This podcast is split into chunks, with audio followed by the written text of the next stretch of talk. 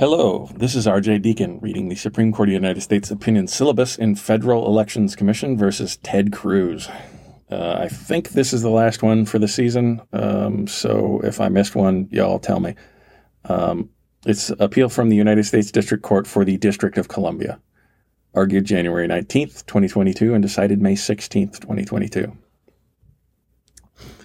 During his 2018 Senate re-election campaign, and consistent with federal law, appellee Ted Cruz loaned $260,000 to his campaign committee, Ted Cruz for Senate. To repay these and other campaign debts, campaigns may continue to receive contributions after Election Day. Section 304 of the Bipartisan Campaign Reform Act of 2002, BCRA, restricts the use of post-election contributions by limiting the amount that a candidate may be repaid from such funds to $250,000. 52 U.S.C. Section 3011-16J. Relevant here, the Federal Election Commission has promulgated regulations establishing three rules to implement that limitation. First, a campaign may repay up to $250,000 in candidate loans using contributions made at any time. It's 11 CFR 116.12a. Second, to the extent the loans exceed $250,000, a campaign may use pre-election funds to repay the portion exceeding $250,000 only if the repayment occurs within 20 days of the election. Third, when the 20-day post-election deadline expires, the campaign must treat any portion above $250,000 as a contribution to the campaign, precluding latter repayment. The committee began repaying Cruz's loans after the 20-day post-election window for repaying amounts over $250,000 had closed. It accordingly repaid Cruz only $250,000, leaving $10,000 of his personal loans unpaid. Cruz and the committee filed this action in federal district court, alleging that Section 304 of BCRA violates the First Amendment and raising challenges to the FEC's implementing regulation. That's 116.11. The district court granted Cruz's and his committee's summary judgment on their constitutional claim, holding that the loan repayment limitation burdens political speech without sufficient justification, and dismissed as moot their challenges to the regulation. The Supreme Court held. Decision below is affirmed, and Chief Justice Roberts delivered the opinion. Appellees have standing to challenge the threatened enforcement of Section 304. The government recognizes that the committee's present inability to repay the final $10,000 of Cruz's loans constitutes an injury, in fact, both to Cruz and his committee. It maintains, however, that appellees lack Article III standing because these injuries are not traceable to the threatened enforcement of Section 304. See Lujan versus Defenders of Wildlife, or Lujan, I think it might be. First, the government argues that appellees knowingly triggered the application of the loan repayment limitation, and thus their injuries are traceable to themselves, not the government. This court has never recognized an exception to Article III standing's traceability requirement for injuries that a party purposely incurs. Moreover, this court has made clear that an injury resulting from the application or threatened application of an unlawful enactment remains fairly traceable to such application, even if the injury could be described in some sense as willingly incurred. See Evers v. Dwyer, per curiam. Cases cited by the government, Clapper v. Amnesty International and Pennsylvania versus New Jersey, do not alter that conclusion. In contrast to those cases, here, the appellees' injuries are directly inflicted by the FEC's threatened enforcement of the provisions they now challenge. That appellees choose to subject themselves to those provisions does not change the fact that they are subject to them and will face genuine legal penalties if they do not comply. Finally, the government's observation that it should not be blamed for appellees' injuries because the committee had a legally available alternative, that is, repaying Cruz's loans in full with pre-election funds within 20 days of the election, misses the point. Demanding that a committee do so would require it to forego the exercise of the First Amendment right to right the court must assume it has when assessing standing, that is, the right to repay its campaign debts in full at any time. The government next argues that although appellees would have standing to challenge the FEC's implementing regulation 116.11, they do not have standing to challenge Section 304 itself.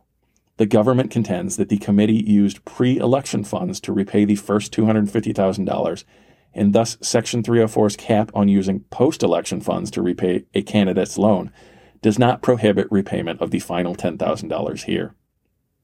Instead, it is the agency's regulation with its 20-day limit that prevents repayment.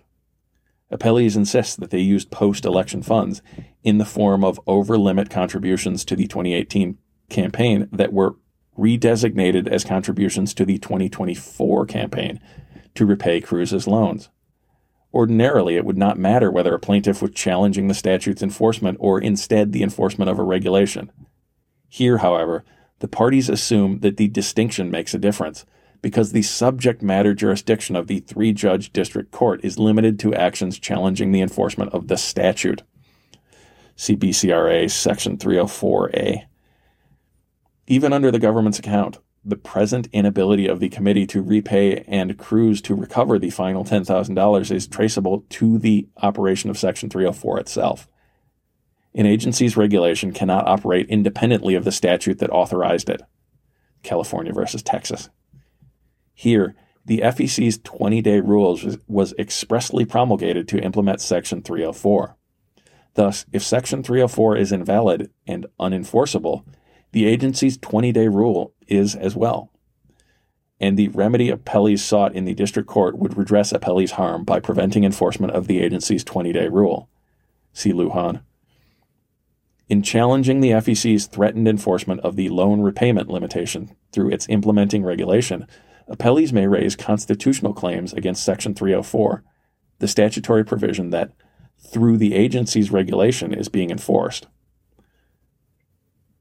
See Collins versus Yellen. And because they are challenging the constitutionality of a provision of BCRA, jurisdiction was proper in the three-judge district court. Section 304 of BCRA burdens core political speech without proper justification. The loan repayment limitation abridges First Amendment rights by burdening candidates who wish to make expenditures on behalf of their own candidacy through personal loans. Restricting the sources of funds that campaigns may use to repay candidate loans increases the risk that such loans will not be repaid in full, which in turn deters candidates from loaning money to their campaigns. This burden is no small matter. Debt is a ubiquitous tool for financing electoral campaigns, especially for new candidates and challengers. By inhibiting a candidate from using this critical source of campaign funding, Section 304 raises a barrier to entry, thus abridging political speech. The government has not demonstrated that the loan repayment limitation furthers a permissible goal. Any law that burdens First Amendment freedoms, even slightly, must be justified by a permissible interest. The only permissible ground for restricting political speech recognized by this court is the prevention of quid pro quo corruption or its appearance. See McCutcheon v. Federal Election Commission. Here, the government argues that the contributions at issue raise a heightened risk of corruption because they are used to repay a candidate's personal loans. But given that these contributions are already capped at $2,900 per election in order to prevent corruption or its appearance, the approach of adding an additional layer of regulation is a significant indicator that the regulation may not be necessary for the interest it seeks to protect. Because the government is defending a restriction on speech, it must do more than simply posit the existence of the disease sought to be cured. It must instead point to a record, evidence, or legislative findings demonstrating the need to address a special problem. It's Colorado Republican Federal Campaign Commission versus Federal Election Commission. Mere conjecture is inadequate to carry a First Amendment burden. That's McCutcheon. Yet the government is unable to identify a single case of quid pro quo corruption in this context, even though most states do not impose a limit on the use of post-election contributions to repay candidate loans. In the absence of direct evidence, the government turns to a scholarly article, a poll, and statements by members of Congress to show that the contributions used to repay candidate loans carry a heightened risk of at least the appearance of corruption. All of this evidence, however, concerns the sort of corruption loosely conceived that this court has repeatedly explained is not legitimately regulated under the First Amendment. Nor is it equivalent to legislative findings that demonstrate the need to address a special problem. As a fallback argument, the government analogizes post-election contributions used to repay a candidate's loans to gifts because they enrich the candidate as opposed to the campaign's treasury. But this analogy is meaningful only if the baseline is that the campaign will default. The record suggests, however, that winning candidates are commonly repaid in full. For these candidates, post-election contributions bear little resemblance to a gift. They instead restore the candidate to the status quo ante.